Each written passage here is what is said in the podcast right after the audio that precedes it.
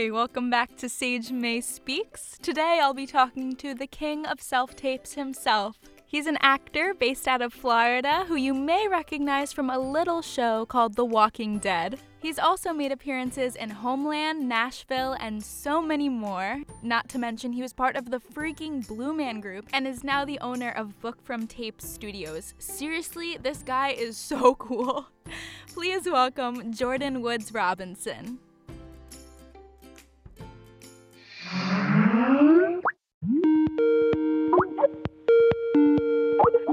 Hey, Jordan, thank you so much for being here. My pleasure, Sage. Thank you so much for reaching out. I'm glad to be here. So excited to talk to you. You have so much going on. I do. We've been busy. It's been a, you know, tough time for lots of actors, but we've been uh, getting to connect with lots of folks virtually and and getting to reach out that way. So um, we're still trying to find ways to keep our own wheels and everyone else's wheels turning as well.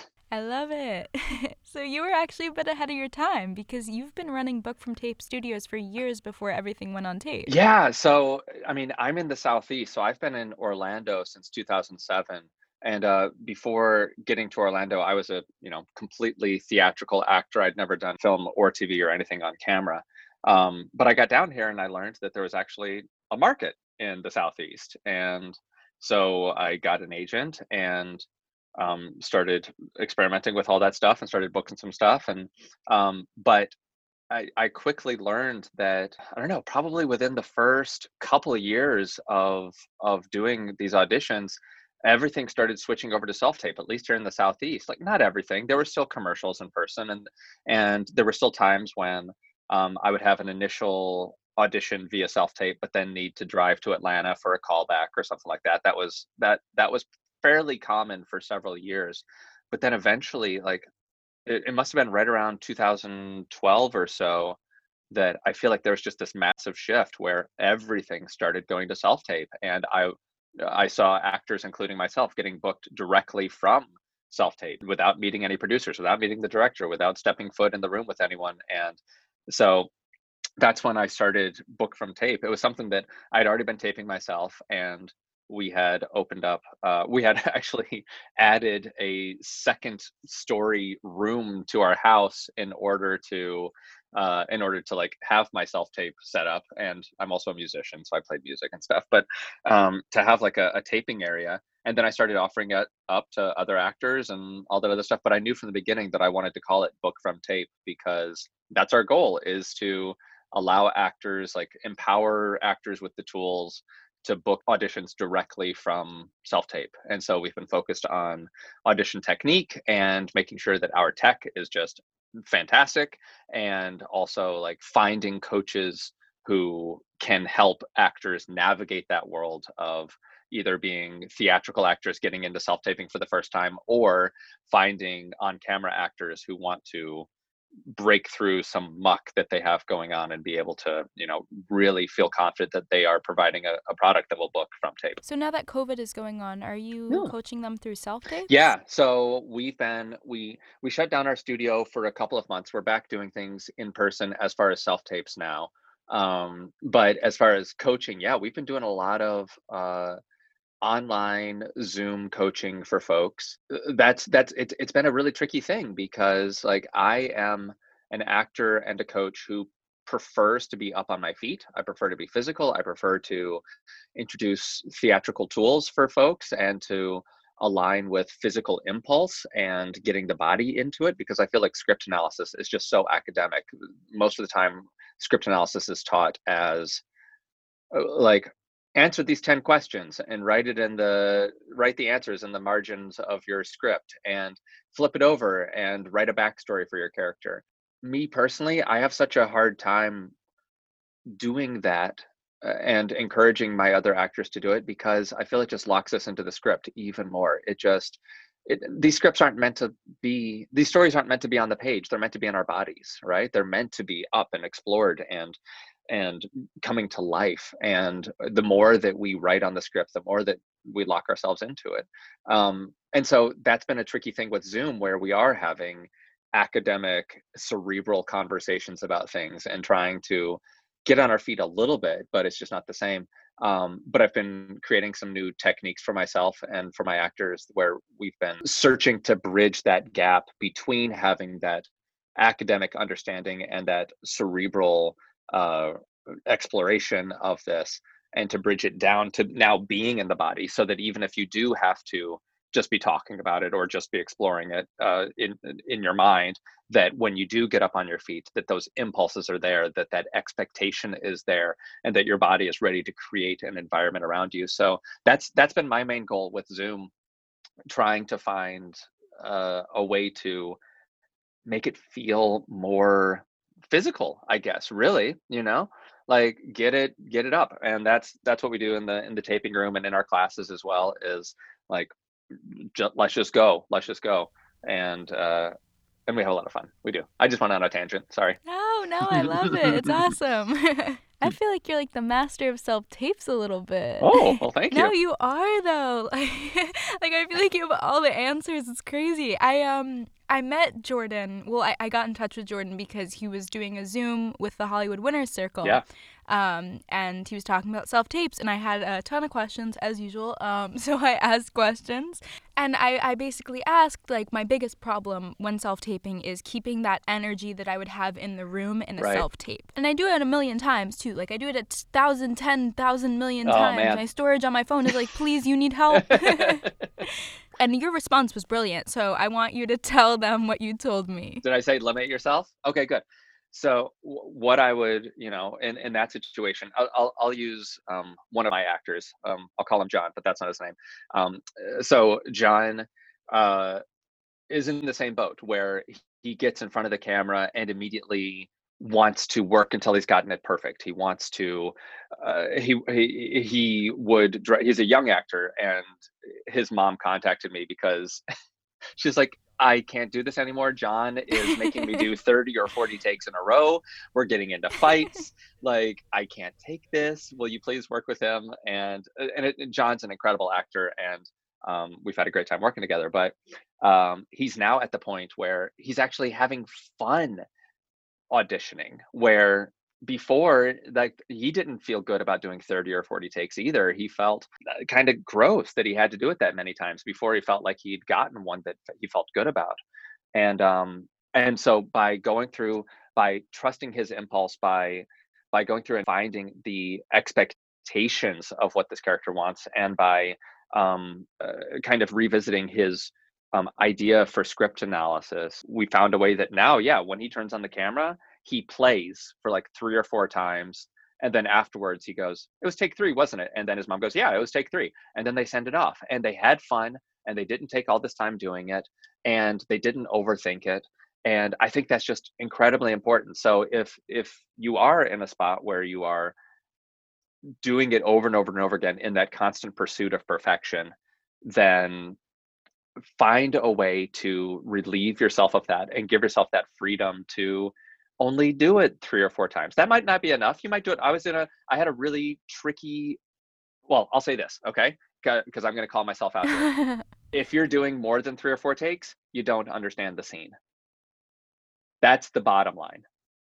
If it's taking you more than that, then you have more work to do. Because when you show up in front of the when you show up in front of the camera, you should be playing. It should be free. It should be flexible. It's going to be the same thing as when you're on set. You're going to work for 4 hours on the same scene on set and the director's constantly becoming going to be coming up to you with different ideas for different interpretations, different slightly different colors in between takes. Um, your scene partner's going to give you new stuff. You're going to be in a different headspace uh, before lunch than you are after lunch. So uh, once you show up in front of the camera, trusting that the work is there, you did the work, you've got it, it's in your body, it's ingrained, it's living in your DNA. So that now when you show up, you should just be able to play. And yeah, I was, I did an audition two or three days ago. Frankly, I didn't prepare for it. I didn't. It was a 12 page guest star. Um, I had no time to to look it over. I was reading off a teleprompter, and I was flying by the seat of my pants. And three of the scenes went super solid. I did them in two takes and chose one and moved on. But then there was one scene at the end that, yeah, I stuttered. I started and stopped. I had to do like five or six takes. And I knew it was because I just didn't put in the work. If I had, there's a difference between memorizing and understanding. When you understand a scene, the text is there for you the the impulse is there for you the environment is there for you when you have memorized something you're still scrolling through that float that pdf it's just the the script is just floating pdf in your brain where you get to a point and you're like oh god i'm coming up on that second part of the second page where i know i always get stuck and now you're no longer thinking about you're no longer focusing on your scene part. You're no longer like truly bring the story to life, but rather you're completely in your head trying to think of what that word is that starts off that second paragraph that you always get stuck on. And we're just going to see deer in headlights and then you're going to get frustrated. The bottom line is give yourself that freedom, give yourself like trust that you've done the work and then allow yourself just to show up and play. And it's not going to be perfect, but perfect is boring, quite frankly when you are perfect, when you nail it, even this, I'll say this when I do nail something, when I'm like, hell, that was it, that was it. Stop the presses, turn off the cameras. that was it.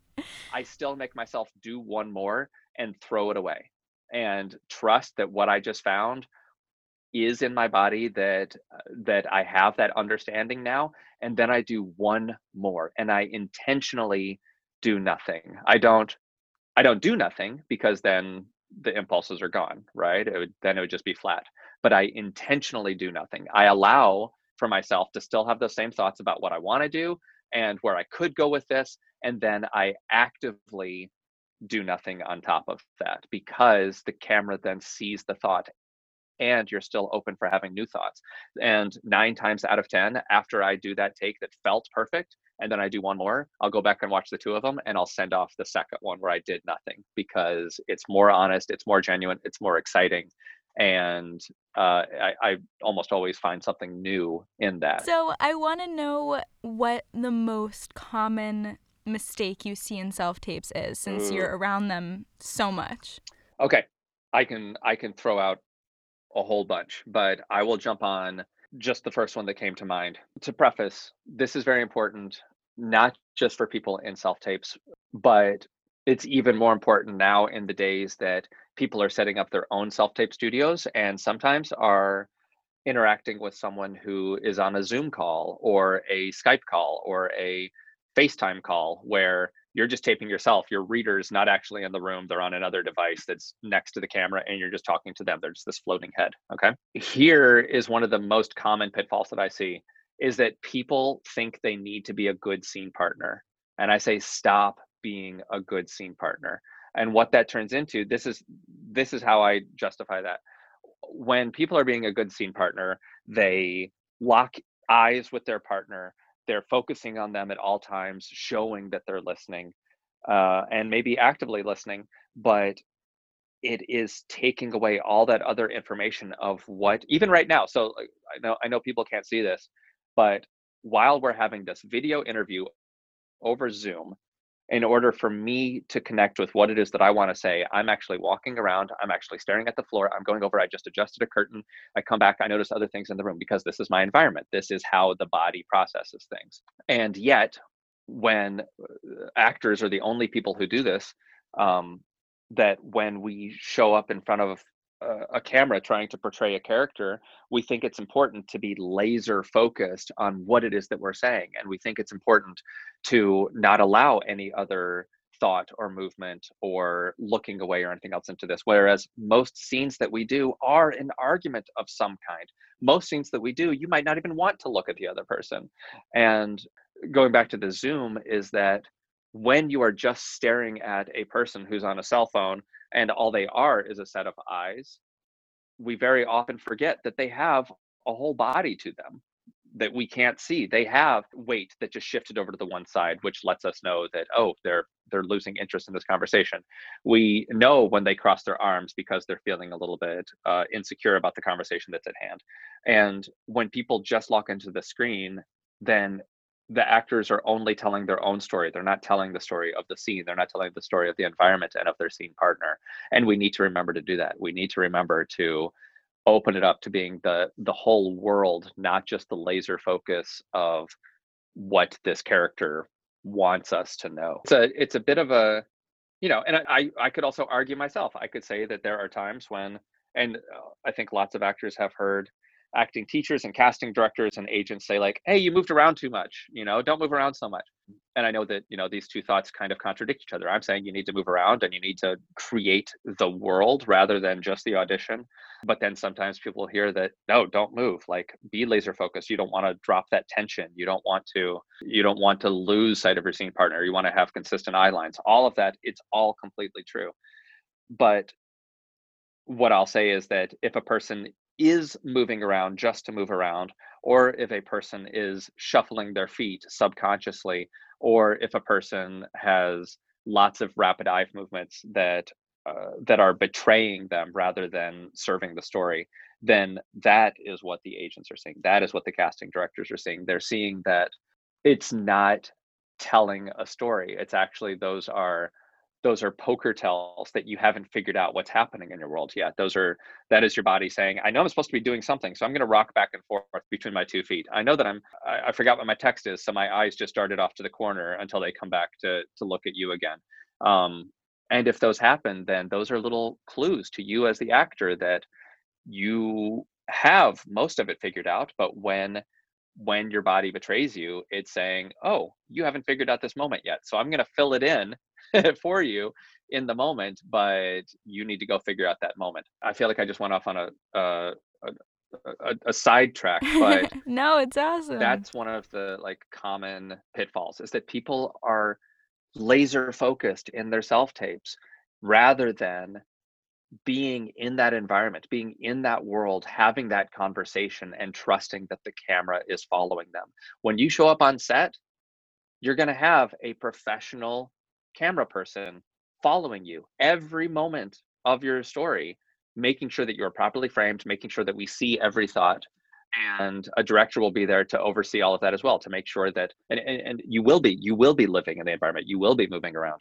And if we deny that for the audition, then we're only hurting ourselves. We need to make sure that we still allow that same freedom and flexibility, even if we're standing in front of a gray background with soft boxes all around us and a stationary camera on a tripod we are still tasked with creating that environment so that everyone else yeah, that's awesome. Thanks. Oh, you are the king of self tapes. Get out of here with that.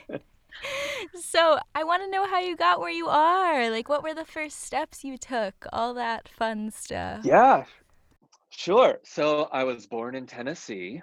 Um, I won't go that far back. Uh, I, I'll say that I've been an I've been an artist my whole life. I started off as a bluegrass fiddle player in Tennessee when I was four, um, and I, I was a musician until I was about 18 and working professionally around Tennessee. And then the heart grew less fond of the music, so I went to uh, New York University for theater and studied there for four years. And within that world, that's where I got introduced to all of my theatrical training and and um, and also found this marriage between theater and music again. Uh, and then out of college, I got Blue Man Group, and Blue Man is just like this wonderfully exciting show that is the perfect marriage between theater and music and where you're actually communicating through music um, and very imaginative like they're you know we're, we're allowed to have our own internal monologue the entire time because we never speak. And so you can literally justify anything, which is a great experiment to, to try to do night to night. And then it wasn't until I moved down to Florida with Blue Man that I started doing film and TV stuff. And I started off, um, you know, I, I had uh, the NYU training was good enough that it got me an agent right off the bat, which is very fortunate, um, knowing what I know now about the industry. But uh, even then, like I had no credits, and so my agent said, "Go out and do some, uh, go to audition for student films and get on to Actors Access and Backstage and casting networks and start auditioning for indie projects and all that other stuff." Um, everything that we all know now, but I was just completely naive at the time. Um, and then from that, I, I booked a couple student films, and then I booked an industrial, and then I booked uh, my first on camera TV experience.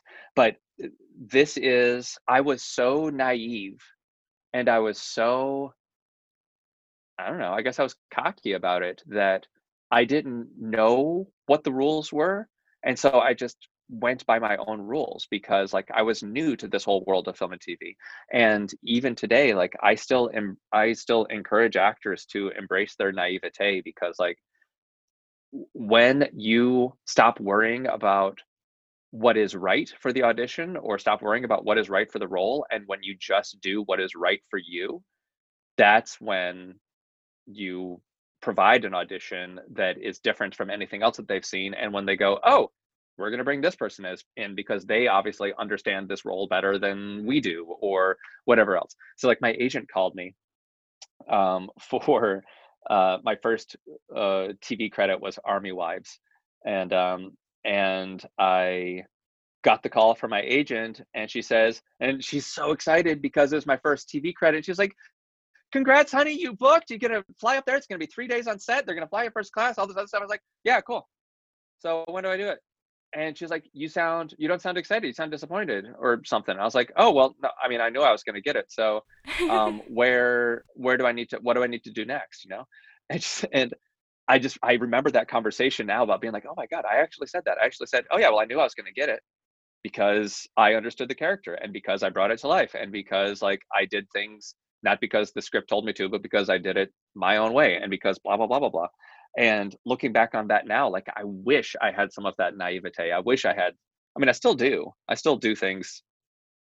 Uh, I still break the rules, but now I've learned what the rules are and I break them knowing what they are. I break them strategically, right? To stick out, to to to to put my own stamp on things. Um, but if we can if we can find ourselves back to a way of just trusting what's going on. You're going to have agents and coaches and managers and casting directors and directors and designers all offering their opinion as to how something should be. And most of the time they're going to be right. They're you know they're not doing anything to mess you up. They're not doing anything to offer bad advice. They really are saying hey i think it needs to be this. Let's try that. But at the end of the day, it still comes down to you. You are the person who knows yourself better than anybody else, and you are the person who is tasked with bringing the story to life. And all of these thoughts are opinions. Everything from the clues on the page from the writer, all the way up through the coach working with you, all the way through um, the agent asking you to retape, all the way through the director offering you notes once you're on set like don't be a jackass about it and don't be that person but also realize that like 99% of what you're doing is you and needs to stay you and everything else is another 1% let those things still affect you still listen still be grateful still collaborate but don't change your entire understanding of what you're doing simply because of an opinion of somebody else. Stick to your guns and that is when you are going to stick out and that is when you are going to um, make a name for yourself and when you're going to uh, earn the respect of others because they see that you have a strong understanding of your craft and of your character and that you will consistently bring that work ethic to anything that you work on. So wrapping that all up i, I was born in tennessee. Long story short. Yeah All right. So, what was your first audition like as this naive, confident young guy? Oh my gosh. Okay. This is going to be what what what is your show rated? Is it is it uh, PG? Can we curse? What can we talk about? we can about? curse. Let's curse. Okay. Okay. this isn't really cursing, but it it, it brings up a, a, a sexual nature. All right. Um, warning. My my very first like film audition that I booked, like I'm talking like a feature length film, um, was a wonderful movie that uh, it, it, revolved around the idea that people would go into um, like haunted houses and and walk through them and uh and always like laugh and guffaw at the really bad effects and be like yeah this is dumb. Except in this one haunted house there's actually a killer and that killer is actually taking people out of the line and like slitting their throat in front of somebody else and then the guy behind them goes god that looks so fake right? And you just keep walking right? And somebody actually just died. Oh no. Um, and so it, it's called scare zone and it's a one i'm very i'm still very proud of that film. It's a it was filmed right here in orlando. Um, but my story of that that i look back on now and i kind of cringe about but that booked me the role was that first of all as i was driving i was memorizing my lines right um, driving to the audition. And then like while i was driving i just started to find this like really creepy breathy sound. And i ended up having that like i didn't do any character work. I didn't go through and like analyze anything.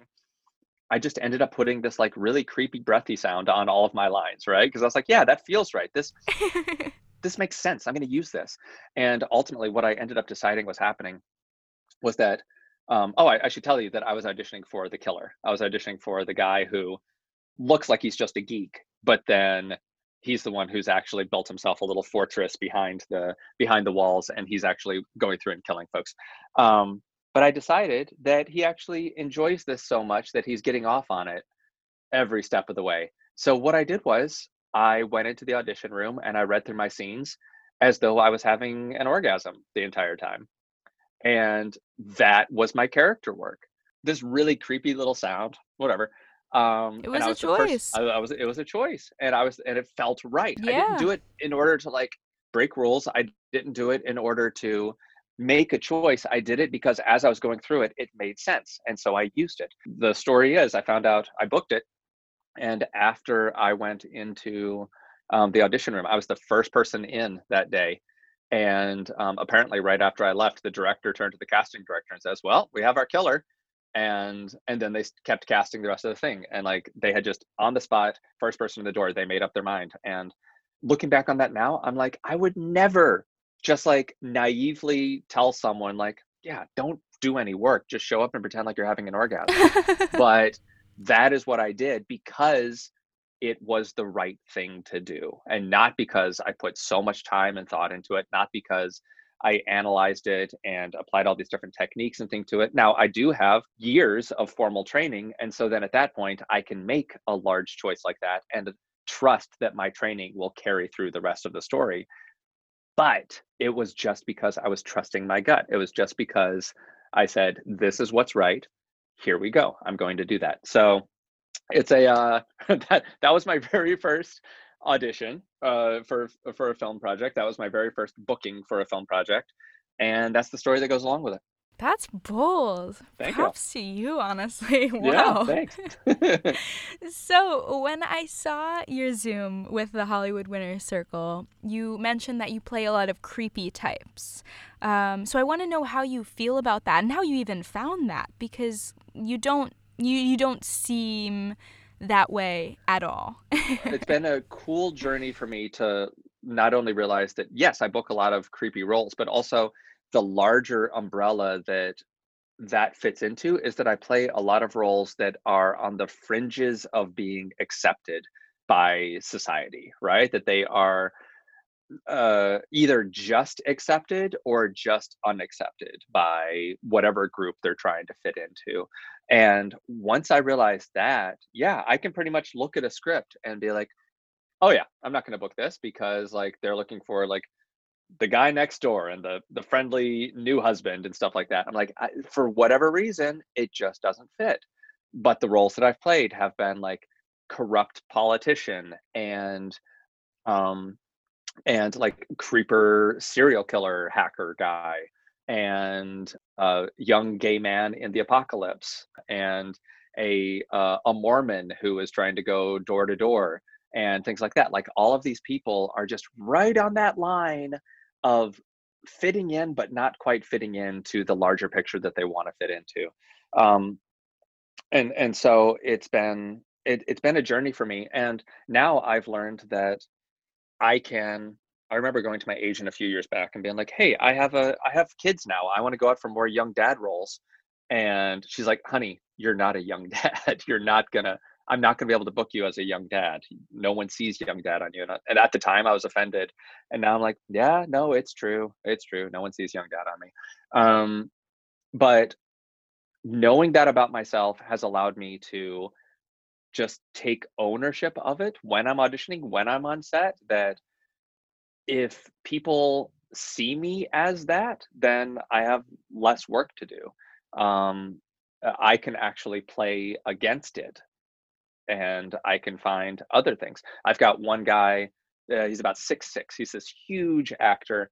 Um, really, just he, he was a football player, and um, he'll come into the studio sometimes and he's always reading for thugs and and bouncers and hitmen. He'll always come in and he will put on this voice and he's like get out of here right? And and i'll say to him i'll call him john as well. I'll say john you're six six. Like your your chest is wider than like the door.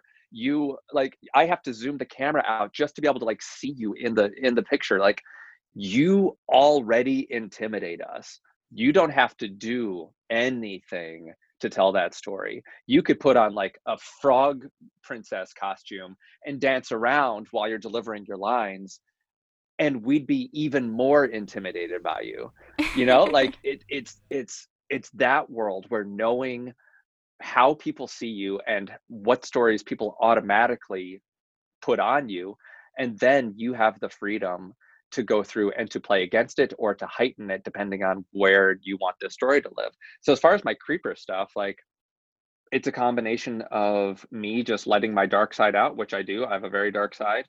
And people don't know that because looking at me, you would normally assume that like, oh yeah, he's a sweet guy. He's um he's just a he's a friendly whatever laughing all the time and pushover and all that other stuff. But um I can I you know that is me most of the time, and then I also have that very confident like I will. I grew up on an animal rescue farm. Um, I have I have pulled apart fighting dogs. Like I have no no qualms running into a battle and protecting myself or my friends or my family or whatever else. You know, like that's that's part of me as well. So it's um I suppose the realization of that has just been more a larger understanding that uh, I am fairly chameleon and I can go into a lot of different roles as people uh, are asking for me to go into, and that I can fully commit to each of those knowing that they will that they will see it on me as long as i again like have made those choices know where i am know why i'm here and the the chameleon type aspect will allow me to to be there. And knowing that since the person being on the fringes of being accepted is my thing then even if i pick up a script where i'm like oh i don't i don't know if this is necessarily going to fit me then i can intentionally make some choices to put this person on the fringes of being accepted and knowing that it'll that will fit my archetype a little Absolutely. bit better. Yeah, speaking of being a chameleon, me and my boyfriend watched some of your episodes last night. Oh. I was nice. like on the verge of tears at The Walking Dead when you're oh. dying. I'm like, no, Jordan, no. I'm sorry. no, no, it's great. You're amazing. But then we watched your Nashville and we were like, holy shit, mm. that's two different people. And then we watched your Homeland and we were like, oh my God, he's really yeah. scary. But it's crazy with your work. You go from being someone that you're crying over to someone where you're like, oh my god, kill him for for your. for your homeland, not not Walking With homeland. Dead. No, yeah, not Walking Dead. right, right, right. yeah, totally. And I I think that that is uh, I've really enjoyed being that. And actually, we filmed those episodes of Nashville and um, those episodes of Walking Dead were all filmed at the same time. I was actually no like way. going back That's and forth crazy. at one point so yeah like and that was a cool experience for me to like be be this one person in this one spot and then be able to be this other person in this other spot and that's that's kind of a dream for an actor right to yeah, be able to have sure. multiple roles going on at the same time be able to jump back and forth um but i'm a as as far as that i'm also a big fan of this is going back to like the auditioning thing uh for the actors who are listening i think we're very tactile creatures and i think that uh, we by knowing what our environment is and all that like that starts to change a person but also like changing your clothes like find the clothes that feel right for you. Find find the like you know wearing uh wearing a suit and tie is a very different feeling from wearing a v-neck for an audition. Wearing wearing flats is very different from wearing heels um and i have experience with both. But the the being able to like allow yourself to believe that will not just will not just do the you know uh, then you're not just providing the work that you've already provided but you are living within this world where this person, yes, this person does wear um, a, a neck tie and a vest, and that changes your posture and it changes your whole outlook on life. And that goes in combination with all of the work that you've already done on the script, so that when you show up on set and when the designer says, hey, yeah, we're actually going to have you wearing this, you can accept that as total truth and say, oh, I hadn't considered that. But now when I put this on, this is that extra 1% that goes with the 99% of what I've been working on.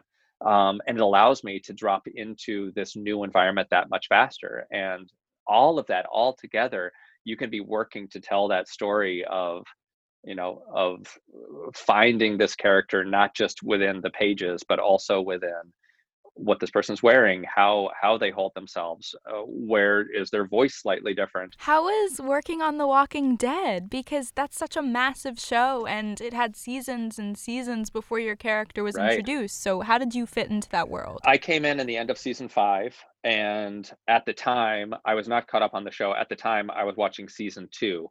Uh, and so I showed up on set, and like half the cast was different um, I walked up to Andy Lincoln and said, "Hey, sheriff," um, because you got some spoilers. Yeah, and and but I had known because in season two, uh, Andrew Lincoln was still wearing like a, a sheriff's outfit because that's what he had, that's what he had been in season two. But now in season five, he's like, he's a he's a warrior. He's in the woods and he's wearing t-shirts and like uh, worn out jeans and he no longer sees himself as a sheriff and so that was a really awkward thing for me to like walk up to him and be like hey sheriff and then he just kind of stares at me. Um, he didn't just stare at me. Everybody on that show was wonderful and that was the main thing i learned that you can have an incredibly successful show um, with uh, and and it really comes down to the people who are working on it. It starts from the writers and the producers but then the the directors and the entire crew and how everything was handled on that show was just beautiful. And all of the talent are just incredibly personal people uh personable. They would um, the first person i met was norman reedus and he came up to me and just gave me a big hug and he said welcome to the family. And that's what it felt like. It felt like they took care of each other because i think there's i, I think because it's a story about the apocalypse right? And um, so it's it's just pretty they had to tell some hard stories. They had to get kind of get kind of deep with some of that stuff. And um and so then in between takes they're joking around they're telling stories they're they're laughing they're eating they're hanging out and just being people so that once they go back on camera they can find that separation between the two and not have to live in that state of just angst and like craziness all the time um, but that show is incredible, and I'm so grateful to have been on it and to have gotten to uh, be a uh, an on-camera presence for the LGBTQ plus community. And we had so many. Ross and I had so many folks come up and talk to us at conventions where um, they're just so proud to have representation on one of the you know the world's largest shows and um, and how Aaron and Eric had inspired some people to be able to talk to their families and um, how it inspired some other people to make larger decisions in their life. And I think that was just a, uh, that was one of my favorite takeaways from the show is that it it is so inclusive in the way that it's written that you'll see all types of it, it's a fairly decent representation of the world. And there's always as you're watching it there's always someone that you can relate to i think and fall in love with more than more than the other characters. And and then of course they die. And uh and then you feel heartbroken but you never know what's going to happen next. Oh that's amazing. So this might be what you just talked about but what was your favorite project that you've worked on? Oh it's a hard one. It is a hard one um as far as career, uh, I'm definitely going to say The Walking Dead. Like that, uh, that was just such a um, an amazing show to be a part of, and um, I was honored with how they chose to um, to write my storyline and and and my storyline, and uh, I felt so much warmth, and that also uh, it's still something you know. I still uh, I still reach out to folks who are on the show, and like we actually still have a, a, a bit of a community, which is great. Um, and the other thing that I've learned from that is that I expected that to be like a huge door opener, right? To have my foot in the door and be able to be like, oh yeah, I'm you know I'm auditioning for this, and for them to say, oh, you're Eric on The Walking Dead, and I have to tell you that so many projects that I booked after that, the director would come up to me, and they'd say, hey, so what else have you done? And I'd be like, oh well, I, you know, I, I I did this and I did that and I did The Walking Dead, and they're like, oh cool, you're on The Walking Dead, very nice. And it started to show me that like they're not always looking at our resumes, they're not always looking at our reels, and sometimes it really does come down to the self tape, and they know right away. They're like, oh yeah, you're our person or not, and you can have a lot of credits on your resume, and they will invite you up, or you can have no credits on your resume, but you're the perfect person that they're looking for. It's a win every time you get something. So keep keep trudging forward. Um, but then I have to say, creatively, um, I know it's not film and TV, but it's Blue Man Group is my my favorite creative project that I've been on. Oh yeah, I want to hear more about that. That that's so cool. like what? Yeah. What was the audition like for that? Yeah. So I was I was a Blue Man for 13 years. Um, wow. and Were you in New York City? I started in New York right after college, and then I went to Chicago, and then Las Vegas, and then Orlando. And since then, I've also done the show in Boston, and I did a. Uh, we were on a cruise ship for several months, and I did that in both the Caribbean and the Mediterranean. Wow. Which is awesome. But the show itself is so creative and you're getting to it's so collaborative and you're working with other folks every night and there's room for interpretation every moment of the show and it's musical and it's uh, connecting with the audience and it's technical and there's so much room for play, so much room for having the work in your body, but then letting go and finding other things to explore. Um, and my audition for that was in New York City. I was still in college. Um, and I, I walked into this large warehouse type space and there were some casting directors and a and a director in there and they asked me first to start off by telling a story and so and i started talking about how i grew up on an animal rescue farm and how i associated with dogs more than people and and they said what kind of dog? And i said oh and i picked a dog specifically zodi um, uh, who used to live on our farm and and uh, and they said okay get down to the ground and embody zodi. So i got down and i started playing around like zodi and then another director got down and like we tumbled rumbled around together as dogs. And then they said what's your favorite weather? And i said the calm before the storm. And they said okay embody the calm before the storm. And i did that whatever that looked like. And then they said what's your favorite color? And i said electric green. And they said embody electric green and then they brought out a drum pad and they had me tell those three things with just my eyes while playing this drum pattern that they taught me. Um, and it turns out that like every person who comes into the room has a completely different auditioning experience because they just they want to listen to you. They want you to be the person and they want to pull this character out of you right? And that's true with a lot of film and tv stuff as well is that when you're walking into a room when you're submitting a self tape um, it's very easy to get nervous. You were talking before, Sage, about how it's hard to keep that energy up while you're doing an you know a self tape rather than being in the room. One of the things about being in the room is that you naturally have those nerves, right? And those those create adrenaline and that creates new choices and all that other stuff. Um, but I just want to remind everyone that the directors and the casting directors who are watching this, they want you to be the person. They want their job to be done and to say, oh, there the killer is. Good. Okay, we can mark that off the list. Okay, let's find somebody else.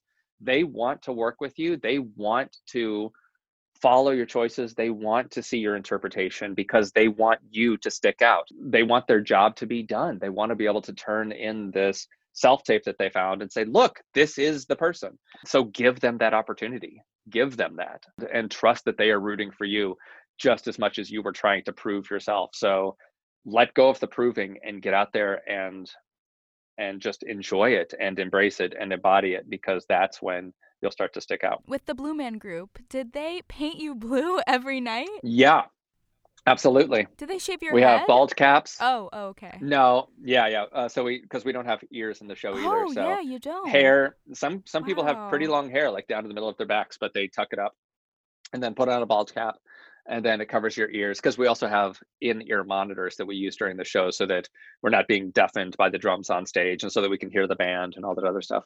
Um, yeah so there's a, there's a lot that goes into it but yes absolutely it is a grease paint that we it, it's kind of like a a vaseline that we put everywhere and uh, and it never dries and it's really goopy and uh, you feel other when you're wearing it. You know, it's amazing to be away from the show for several months and then go back and put on the makeup again and you're like, "Whoa, I forgot what this felt like." It it definitely transforms you in a really cool way. Yeah, I think it's so funny because those posters were everywhere. Like I grew up in New York City, so I would take the subway and stuff and they would be everywhere. Absolutely. Yeah, so it's hilarious because I never knew that was you because you were covered in all that makeup. Because I, I definitely would have recognized you otherwise.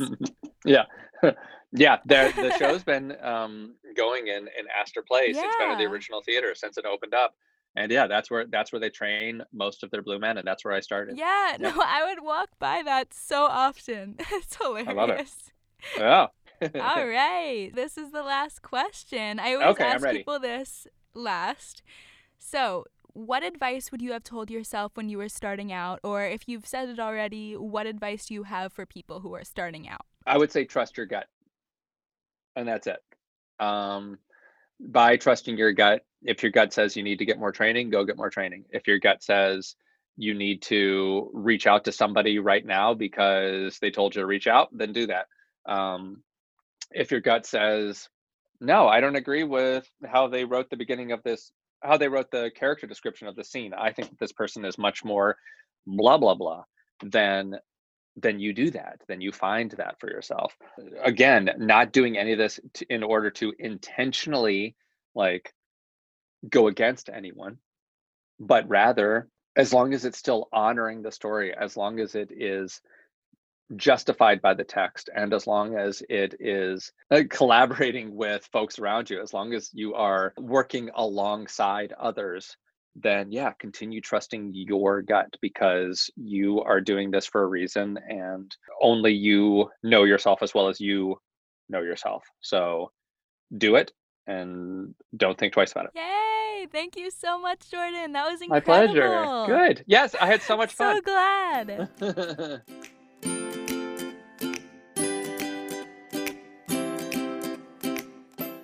Thanks for listening. If you enjoyed the episode, feel free to follow us on Instagram at Sage May Speaks and be sure to give a rate on whatever platform you're listening on.